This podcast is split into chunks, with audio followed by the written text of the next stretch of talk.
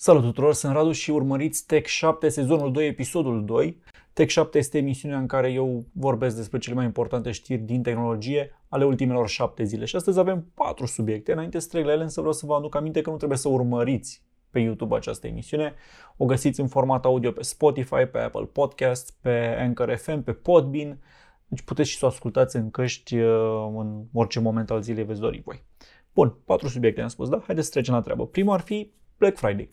A fost anunțat oficial de EMAG 13 noiembrie. EMAG dă tonul în piață, deci majoritatea, marea majoritatea magazinelor din România vor folosi aceeași zi și mă așteptam la 13 noiembrie. M-am uitat de mult la un calendar, știam că nu o vor face ei pe 20 noiembrie pentru că atunci s-ar întinde cu livrările până în 1 decembrie și cred că vor să evite asta. Deci 13 noiembrie părea alegerea normală Acum eu sunt curios cum va fi Black Friday 2020 pentru că, pe de o parte, suntem într-o criză economică ce probabil va crește în amploare în perioada următoare, că ați văzut că vine valul 2 peste noi și cred că oamenii vor ține de bani. Poate nu e cel mai bun an să-ți schimbi televizorul dacă cel vechi încă funcționează și îți arată meciurile și cum se ceartă politicienii. Pe de altă parte, cred că vor scădea vânzările offline. Cele din uh, Carrefour, din uh, tot felul de magazine brick and mortar, pentru că oamenii nu vor mai ieși la fel de mult din casă să vâneze oferte și să înghesuie acolo la case cu alți oameni și atunci e posibil să crească cele în online. Eu mă refer strict acum la cum va fi Black Friday pentru magazinele online, pentru că ele anunță cifre, ele știu, uh, ele, de ele mă interesez până la urmă mai mult. Rămâne de văzut, nu? Sunt curios pe fashion, de exemplu, dacă lumea va mai, mai cumpăra haine, cărți, jucării, parfumuri, probabil că se vor cumpăra la fel de multe pentru că le bune de cadouri și așa mai departe. Bun, 13 noiembrie să trecem peste. O a doua știre spune că este faptul că Yango se retrage din România. Deci erau până acum patru mari operatori de ride-hailing, să-i spunem, de servicii alternative de transport. Uber, Bolt, Yango și FreeNow, fostul Clever. Yango, o companie rusească, aparține Yandex, care este un mare motor de căutare, un fel de Google al Rusiei. Și Yango se retrage din România după un an și trei luni. Un an și patru luni în România. Și ce m-a deranjat cel mai tare este că este motivarea pe care au dat-o ei acestei retrageri. Adică n-au spus chestii de genul păi nu ajungem la profitul pe care îl speram noi sau n-am avut cota de piață pe care speram noi să o avem după un an și ceva. Nu i-au spus următoarele lucruri. Ne întrerupem operațiunile în România. Haideți să citeți fără accent rusesc, că probabil că e rasist. Ne întrerupem operațiunile în România. Legislația rapidă, legislația rigidă din domeniu nu ne permite să dezvoltăm serviciul pe cât de eficient ne-am dori, astfel că am decis să ne concentrăm activitățile asupra altor țări și direcții de business. Decizia noastră intră în vigoare în interval de o lună. Deci cum ar fi au dat vina pe autorități și pe legislația rigidă din domeniu. Băi, și nu înțeleg asta. Yango a intrat în România cu 5 zile înainte să se dea legea ride-sharing-ului. Cu 5 zile înainte ca astfel de metode de transport să fie autorizate prin lege. Uber și Bolt s-au bătut ani de zile într-un vid legislativ în, în ilegalitate. După unii, foarte mulți de fapt, în ilegalitate sau într-un vid legislativ, dacă vreți să-i spunem așa, pe când Iangu, atunci când a venit în România, avea totul gata pregătit, adică s-a dat acea ordonanță privind transportul alternativ, se cerea un aviz al platformelor, se cerea un aviz tehnic pentru șoferi, platformele au început să fie avizate, Yango a primit avizul de a funcționa în România, deci era complet legal. Mai mult, în vara aceasta, s-a modificat legea în favoarea transportului alternativ. Până acum uh, se puteau folosi doar mașini de 5 locuri și legea s-a modificat pentru a putea fi utilizate și mașini de maxim 9 locuri, ceea ce poate însemna, de exemplu, servicii de tipul Uber Van sau, nu știu, să facă cineva Uber, Yango, Bolt cu un minivan să te ducă la aeroport într-un grup mai mare, de exemplu, sau să te ia. Acum este posibil, înainte nu era posibil. Taxiurile nu pot opera decât cu maxim 5 locuri, mașini cu maxim 5 locuri, deci ride sharing-ul era chiar avantajat în România și mi s-a părut că guvernele s-au mișcat foarte bine. Deci ordonanța de reglementare a intrat în 2 iulie 2019, Yango intrând în România cu 5 zile mai devreme, pe 27 iunie. Cumva legislația a fost rigidă și n-au putut să funcționeze în România, să, dez- să se dezvolte în direcția în care ar fi dorit. Ce voiau? Yango cu rachete? Ce puteau să dorească? Chiar nu înțeleg asta. Probabil mai țineți minte lansarea, a fost o campanie și cu influencer care erau super fericiți să meargă cu Yango, erau cu mașini de lux, dar au închiriat acele mașini pentru vreo 2-3 săptămâni de la o firmă de închiriere auto și apoi na, s-a făcut Yango ce mașini se puteau. Am senzația că foarte mulți oameni au folosit Yango la început, că se dădeau niște gratuități, curse moca și așa mai departe, iar apoi oamenii au revenit la obișnuința de a comanda Uber și Bolt, mai ales că și aceste platforme au venit cu prețuri joase. Au un dat deveniseră scumpe, au redus din nou tarifele și tot ok. În fine, România rămâne doar cu Uber Bolt Free Now și Yango se retrage în următoarea lună, dar se retrage cam urât. Eu și prefera să spună, păi am încercat, n-am mers cum ne așteptam noi, ne ducem în alte țări în care businessul nostru merge mai bine și al concurenței nu la fel de bine. Asta aș fi preferat să zic. Și acum să ajungem la cele două subiecte mai mari ale acestei uh, emisiuni. Primul ar fi Dacia Spring, care tocmai s-a lansat, a prezentat o Renault, Dacia Spring, primul model electric Dacia. E bazat pe o mașină numită Renault KZE, fabricată în China, produsă pentru piața lor, e o mașinuță mică, complet electrică, cu autonomie mică, e o mașină de oraș. Și în principiu aspectul era cunoscut, am descoperit acum mai multe detalii, de exemplu faptul că stopurile vor fi în uh, Y, e noul design al uh, brandului Dacia prezentat și pe noile Logan și noile Sandero. Are acele stopuri uh, în Y, dar în principiu forma mașinii este cea pe care o știam deja de mai bine de un an de când a fost anunțat că va veni în gama Dacia acest model. M-au uimit însă detaliile tehnice, deci avem așa. Autonomia VLTP este de 225 de kilometri, dar în testul VLTP City, care simulează doar modul de mers în oraș, viteze de nu știu, până în 60 la oră, mai multe accelerații și frânări și stat la semafoare, 295 de km autonomie. Deci ca mașină de oraș te poți aștepta la 295 de km autonomie.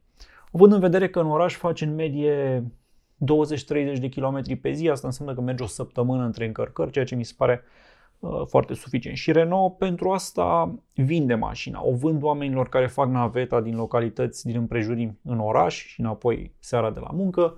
O vând pentru ride sharing și car sharing mai ales, pentru servicii de genul Spark, CityLink și așa mai departe. O vând inclusiv pentru mici aprovizionări, curierat și alte servicii de astea punctuale, pentru că, nu vă gândiți acum la România, dar în țările mai dinspre vest, ca să nu folosesc alt uh, termeni, Există tot felul de limitări. În anumite zone n-ai voie să intri cu mașini poluante pe benzină sau diesel. În anumite zone trebuie să fii silențios și așa mai departe. Și acolo o mașină electrică pentru servicii door-to-door de livrare de, nu știu, flori, alimente și așa mai departe, un curierat mărunt, este o mașină astfel de mașină electrică e potrivită. Dacia vine cu cea mai ieftină mașină electrică din piață. Asta va fi Dacia Spring, cea mai ieftină mașină din piață. Culmea nu i-au spus prețul.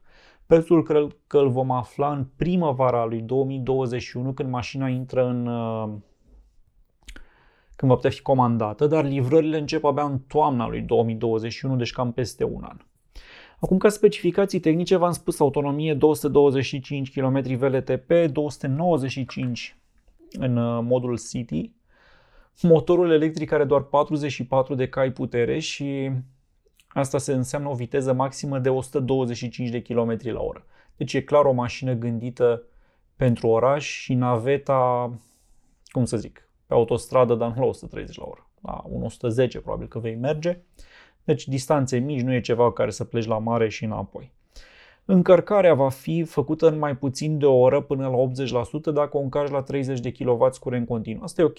30 de kW e ok. Sunt stații de genul acesta montate sau vor fi montate și în România.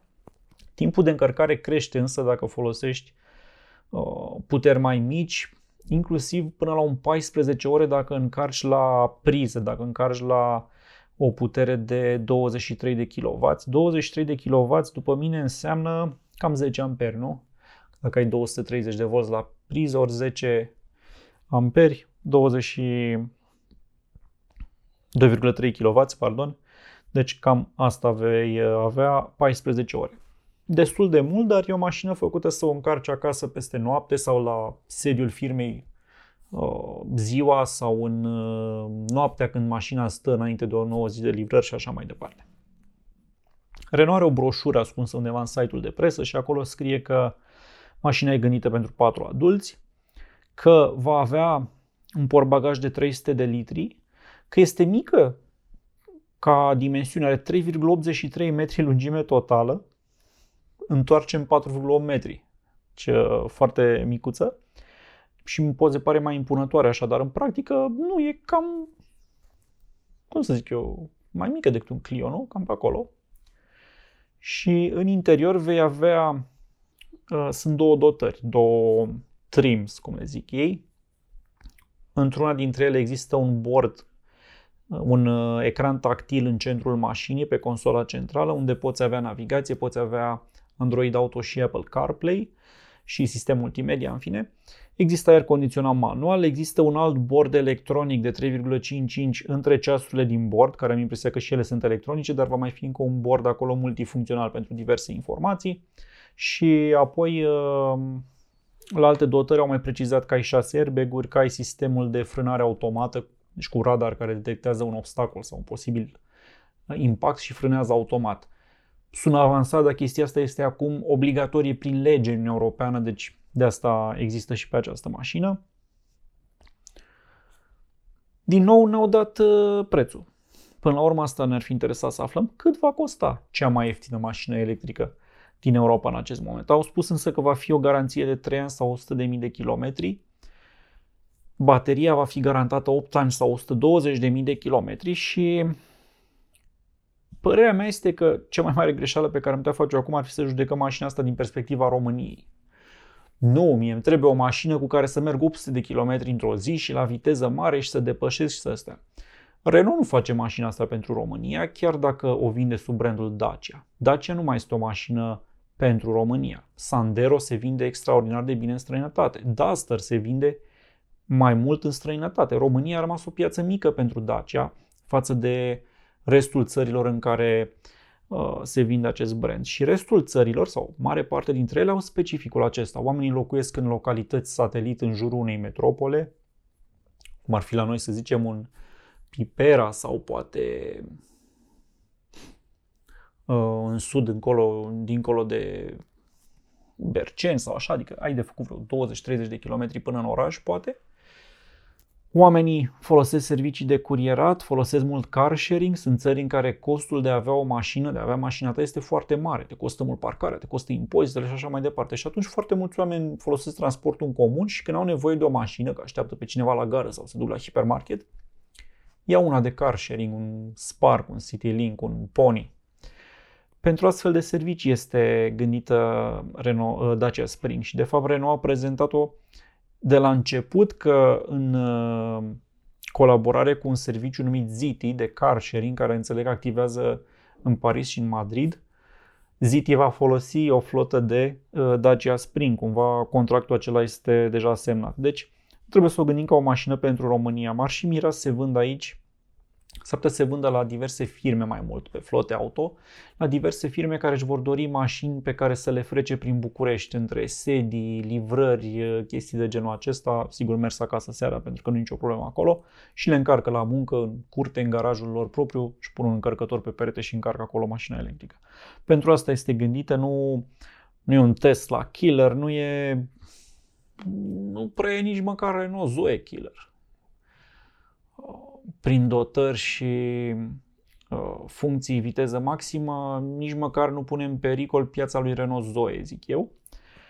Dar cred că are piața sa în uh, străinătate, în vestul Europei și în alte țări, cu un anumit tip de societate sau de organizare a orașului. Sigur că poate fi un eșec, producătorii auto lansează des modele care nu confirmă în piață, nu e nicio rușine aici. Gândiți-vă că inclusiv Ford a avut acel B-Max care nu s-a vândut bine, deși părea o mașină cu un segment clar de piață. Poate fi și Dacia Spring un eșec, dar să așteptăm să lanseze la final de 2021 și apoi să vedem cum evoluează lucrurile. Cred că până atunci, 2021-2022, oricum atitudinea față de electrice va fi diferită infrastructura în vestul Europei este oricum extraordinar de mare față de cea din România. Țin minte, în Paris vedeam mașini electrice pentru car sharing de acum foarte mulți ani, cred că 2013 eram, 2012. și așa mai departe. Deci, cred că are piața ei noua uh, Dacia Spring. Să văd dacă am uitat să vă spun o informație. Uh, nu, am mai spus că are o gardă la sol de 15 cm, ceea ce o ajută, n-aș zice că să meargă pe drum accidentat, ci mai degrabă să treacă diverse praguri sau, eu știu, blocatoare de drum. Au mai spus că va fi o variantă cargo de 600 de litri por bagaj. De 800 de litri, pardon. Deci portbagajul în mod normal are 300 de litri. Dacă rabatezi bancheta din spate, ajunge la 600 de litri. Dacă proiectezi din start mașina fără banchetă spate și cu o podea de plastic acolo, ajunge la 800 de litri și varianta asta cargo mie îmi spune exact ce vă spuneam, că astfel de mașini vor fi utile pentru curierat de oraș. Din nou, nu vă gândiți la aplicații de stilul fan curier, care trebuie să care 70.000 de colete într-o dubă de-a lor și să ajungă la 200 de clienți pe zi. Gândiți-vă la livrări de flori, la comenzi Bringo, la aprovizionare de uh, mărunțișuri pentru diverse magazine și așa mai departe. Acolo cred că se va potrivi bine. Nu prea e stilul românesc de utilizare, dar în, uh, cum spuneam, în alte țări se va potrivi bine. Mi se pare ciudat motorul de doar 44 de cai putere și viteza maximă de 125 km la oră, dar asta e. Sunt curios la preț. Mă aștept să coste vreo 15.000 cred că un pic peste 15.000. Asta înseamnă că dacă îți dă și statul un bonus, o vei lua chiar foarte ieftin. Dacă vine cu un astfel de preț și statul decontează maxim 10.000 de euro sau, jumă, sau maxim jumătate din valoarea mașinii, s-ar putea vinde și aici bine. Adică, nu știu, dacă ar fi să să zicem cu 10.000 după un ecobonus dat de stat, păi eu cred că și-ar lua o mulți așa pentru, pentru oraș, pentru plimbare, pentru văzut cum e pe la firmă și uh, mers în stânga-dreapta cu ea. Bun, și cam asta este Dacia Spring electrică. Acum, uh, ca să spun așa ca John Oliver, uh, our big story this evening este despre noile iPhone, pentru că sunt, uh, zic eu, cea mai importantă lansare a săptămânii. Sunt patru iPhone-uri le știți, deci nu intru în detalii despre ce vin, ce aduc ele nou, nu vi le descriu eu acum pentru că uh, au trecut deja destule zile de la lansare. Vreau să spun doar așa, că mie mi se pare cel mai interesant acel iPhone mini. Deci e un model cu ecran de 5,4 inch, dar uh, fără nimic în minus față de iPhone 12 normal. Deci iPhone 12 mini este doar mai mic ca diagonală de ecran. Asta înseamnă și baterie un pic mai mică, dar pe total cam aceeași autonomie ar trebui să aibă. Și mi se pare că e o mișcare foarte bună din partea Apple, adică e un segment care cu siguranță crește în această perioadă. Culmea este că acum vreo două săptămâni chiar scriam pe blog că eu sunt omul care vrea un telefon uh, de mici dimensiuni. De ce? Pentru că am mereu în preajma mea un computer, nu mă joc atât de mult pe mobil, n-am nevoie deci de un ecran foarte mare, pentru că am alte ecrane mari în jurul meu. Vreau un telefon mic, ușor de purtat în uh, buzunar la pantaloni sau un poșetă sau de pus în mașină în uh, suportul ăla de pahare. Și pentru mine mic însemna S20 care are un ecran de 6,1 inch. Gândiți-vă că Apple vine cu ecran de 5,4 inch, mult mai mic. Și cred că e un segment în creștere. Gândiți-vă că în ultimele luni majoritatea dintre noi am stat acasă, deci am avut mereu un laptop la dispoziție sau un computer în preajma noastră. Ne-am uitat la televizor, la streaming, nu pe telefon, n-am mai avut de ce să faci asta pe telefon. A crescut consumul de YouTube pe Smart TV-uri, deci nu se mai consumă uh, prioritar pe telefoane mobile, crește și consumul în alte moduri și atunci oamenii descoperă că nu mai au nevoie de un telefon foarte mare, cu ecran de 6,7 inch. Se pot descurca și cu unul mai mic pentru că foarte multe nevoi au fost preluate de alte dispozitive. S-a schimbat felul în care folosim IT-ul, tehnica de calcul, ca să zic așa, din cauza pandemiei și unii pur și simplu simt nevoia să se întoarcă la un telefon mai mic, la un telefon cum era acum mulți ani când diagonale erau mai mici. iPhone 12 mini este un astfel de telefon, din păcate este scump, dacă nu mă înșel vine la 700 de dolari, nu? nu mă înșel, 700 de dolari, o grămadă de bani, pentru că e și performant, vine, cum spuneam, cu procesorul de top de la Apple, cu două camere foto și așa mai departe. Ok, Bun, altă chestie care mi s-a părut interesantă în lansarea Apple este acel sistem MagSafe. Deci au, uh, au pus pe spatele telefonului niște magneți care pot ghida acolo accesoriile pentru prindere imediată pe spate, da? Uh, un exemplu dat de ei este cu încărcătorul wireless, că la un încărcător normal cam trebuie să pui bine telefonul pe încărcător și credeți-mă, am avut un încărcător de slabă calitate wireless și trebuia să mișc telefonul câte 3 mm pe el în diverse direcții pentru că începea încărcarea și se oprea după câteva secunde și îl mișcam iar și vedeam, ok, începe din nou încărcarea, rămâne să se încarce sau se dezactivează automat și dura un pic până găseam poziția potrivită. Apple spune, dar cum ar fi ca încărcătorul wireless să se lipească singur, magnetic, să se ducă exact unde trebuie pe telefon și îi duc chiar mai departe planul ăsta cu încărcătorul lor wireless MagSafe, cum se numește sistemul acesta cu magneți, telefonul se încarcă la 15W. Cu un încărcător wireless normal compatibil Qi, ca telefonul lor, se încarcă la doar 7,5W. Deci din start Apple au zis, știi ce, dacă cumperi încărcătorul nostru MagSafe, vei încărca la viteză dublă, la putere dublă telefonul ăsta. Un pic urâtă manevra, dar în avantajul lor că vor vinde astfel de încărcătoare și, în fine, există și producători third party de astfel de încărcătoare. Cred că MagSafe însă are șanse să devină mai mult de doar un încărcător, pentru că ei au prezentat o fel de accesorii precum un portofel de piele care se lipește acolo.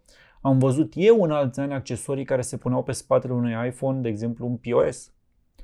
În iPhone îmi bătea ceam de plată și așa mai departe, plăteam cu cardul bancar la POS-ul de pe spatele său, ieșea bonul fiscal și totul îmi rezolva practic o casă de marcat din telefonul mobil. Gândiți-vă ca o spătarii să aibă așa ceva, direct la ei să plătești când îi spui dăm nota, te rog, el, sigur, uite telefonul aici, apropie cardul, a ieșit totul, la revedere. Acum, uh, huse cu magneți au existat de foarte multă vreme. Țin minte, am avut LG G2, cred că era 2013, avea o astfel de husă, se închidea și telefonul detecta că ai husa pe el și ți apărea ceasul doar într-o decupătură prin acea husă. HTC One, cred că tot 2013, a avut tot așa o astfel de husă foarte mișto cu punctulețe, deci sistemul ăsta s-a dezvoltat de mult. Problema acelor producători este că nu l-au dus niciodată mai departe de o simplă husă. Apple vine în MagSafe cu un sistem care include magneții, magnetometru pentru depistarea conexiunii cu accesorii și inclusiv un NFC introdus acolo, cred, pentru a gestiona comunicația cu accesoriile, pentru că e un sistem complex în care accesoriile trebuie să fie cum să zic, oficial suportate de Apple și asta înseamnă niște chipuri de control și așa mai departe.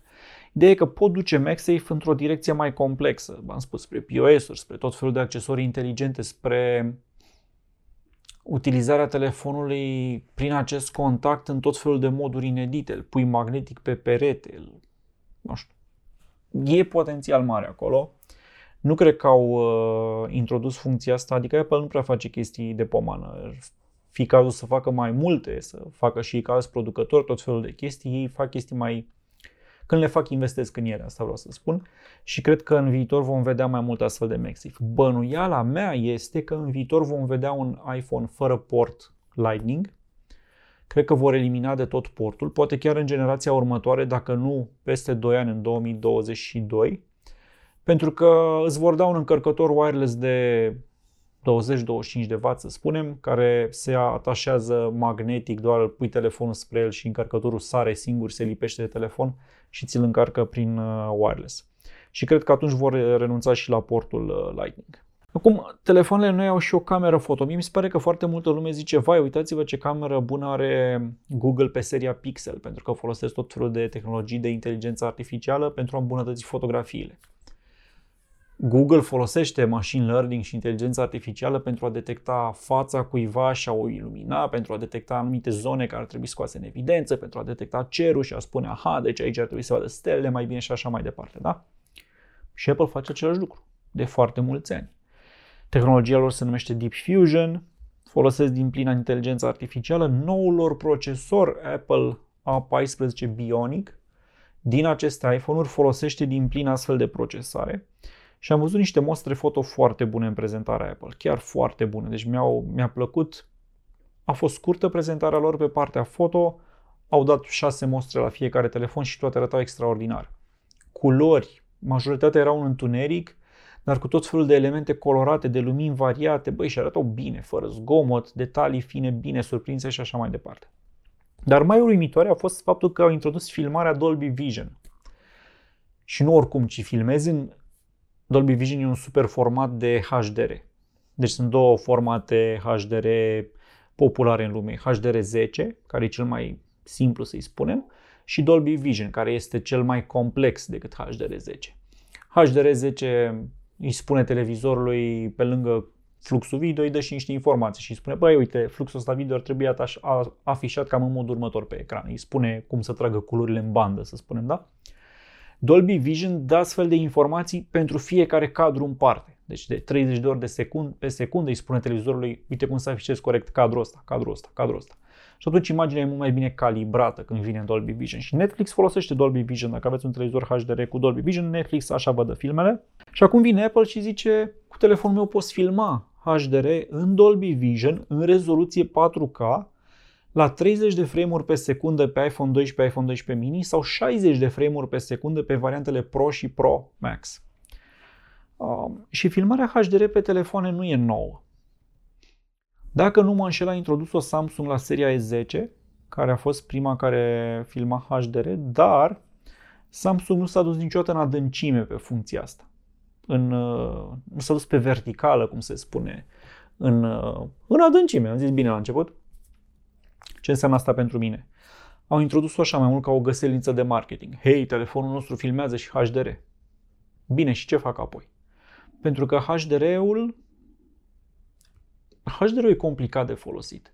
HDR-ul presupune un lanț întreg filmare, editare, montaj, export și vizualizare numai pe aparate compatibile HDR, adică trebuie să ai cu ce filma HDR, trebuie apoi să ai cum să editezi HDR. Asta înseamnă să ai tu un monitor de computer HDR și un program compatibil. Adobe Premiere Pro, de exemplu, abia anul ăsta introduce timid niște funcții de editare HDR. Un monitor HDR costă 1000 de euro, apropo, unul profesional, desigur, și trebuie să ai și un televizor pe care să vezi imaginea, da? Bun, e, Apple poate să se ducă în adâncime cu astfel de funcții, adică ei zic așa acum, cu telefonul nostru filmezi în cel mai bun standard HDR de acum și o faci la 4K până la 60 de frame-uri pe secundă. N-ai ce-ți dori mai mult de atât. Tot pe telefonul nostru, noul nostru procesor A14 Bionic editează filme 4K fără nicio problemă. Au anunțat asta de, încă de la lansarea iPad Air de acum o lună, când au spus, da, editare 4K pe tabletă și acum și pe telefon, nicio problemă. Editorul lor video din telefon, din tabletă, este complex. Al lui Samsung din telefon e rudimentar. Tu ce ai nevoie de fapt minim de la un uh, program de editare video? Păi vrei să tai clipuri, vrei să alipești mai multe clipuri într-unul mare, vrei să poți modifica nivelul de sunet ca să, eu știu, să mai mișorezi zgomotul, să adaugi o muzică, vrei să poți tăia sunetul în anumite secvențe, când, nu știu, tușește cineva sau când înjură unul lângă tine, poate vrei să zici, în zona asta nu vreau sunet și vrei să exporti clipul final la o rezoluție bună, da? Și totul trebuie să meargă bine, că nu poți permite să faci asta sacadat pe un telefon, mai ales că e ecran mic. Apple promite că astea se pot face bine pe telefon și nu doar pe telefon, iau tot lanțul în continuare la dispoziție și în afara telefonului, adică ai iMac-uri și chiar ei îți vând acel super monitor Pro Display XDR care costă 5000 de dolari, dar suportă HDR uh, pentru editare. Au spus că Final Cut Pro, care este softul lor de editare video, un concurent pentru Premiere, va fi disponibil în curând pentru aceste editări HDR. Deci au au tot ce trebuie ca să, ca să zici, băi da, acum dintr-o dată pot filma HDR. Și mă pot uita pentru că a crescut și numărul de televizoare compatibile în lumea asta și mă și pot uita la HDR. Hai să fac așa, hai să fiu eu la mai șmecher care pune pe YouTube astfel de conținut sau în alte funcții. Cu alte cuvinte, Samsung, deși a introdus asta anul trecut, nu în Dolby Vision, în alt standard, Samsung sunt certați cu Dolby Vision, cu Dolby în general, Samsung a folosit însă un standard asemănător, au introdus funcția, dar n-au uh, știut să arate cum o poți utiliza. N-au reușit să creeze piața pentru a filma așa ceva. Și au lăsat-o acolo în telefon. Filmează HDR. I-a păsat cuiva? Nu. Sună bine în material de marketing? Da.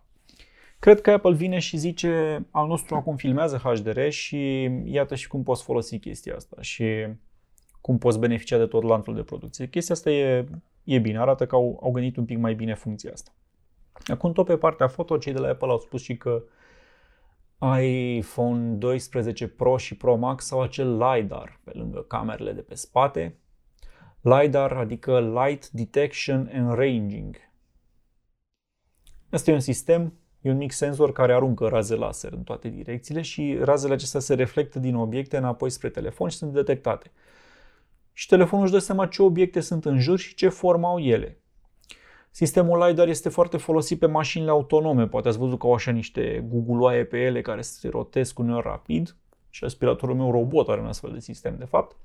Aruncă raze laser și își dă seama de ce în împrejurim, numai că un senzor din ăsta mărișor are puterea să detecteze pe zeci de metri în jurul său obiectele. Senzorul ăsta micuț din telefon, eu cred că e bun la câțiva metri maxim, dacă nu m-ar mira să fie bun la un metru sau doi. Apple vine și zice, da, dar în beznă totală, cu ajutorul lui, vei putea detecta obiectele din față și atunci focalizarea va fi mai rapidă, că telefonul va ști să focalizeze, aha, e ceva la un metru, să focalizeze acolo. Eu o să spun că am văzut telefoane care nu au nicio problemă în a focaliza în beznă, în lumină foarte slabă, și că nu prea ai nevoie de LiDAR acum, adică n-ai atâtea aplicații de mapare și realitate augmentată încât să-ți trebuiască așa ceva pe toate telefoanele uh, Apple Pro și Pro Max. Aș fi prefera să nu introducă acel senzor și să le dea cu nu știu, 20 de dolari mai ieftin. Da, cine știe, poate mă vor contrazice în viitor. Pe LiDAR mi se pare că nu au exact ceea ce spuneam înainte despre HDR la Samsung. Apple nu au adâncimea. Nu s-au dus în adâncime cu ideea asta și chiar nu poți folosi la atâtea lucruri încât să zici musai vreau funcția asta pe telefonul meu. Ok, și apoi sunt primele iPhone-uri cu 5G. Uh, din nou, Apple e un pic în urma trendului global. Gândiți-vă că primul iPhone, prima generație, s-a lansat fără 3G, în momentul în care foarte multe alte telefoane din piață erau compatibile 3G.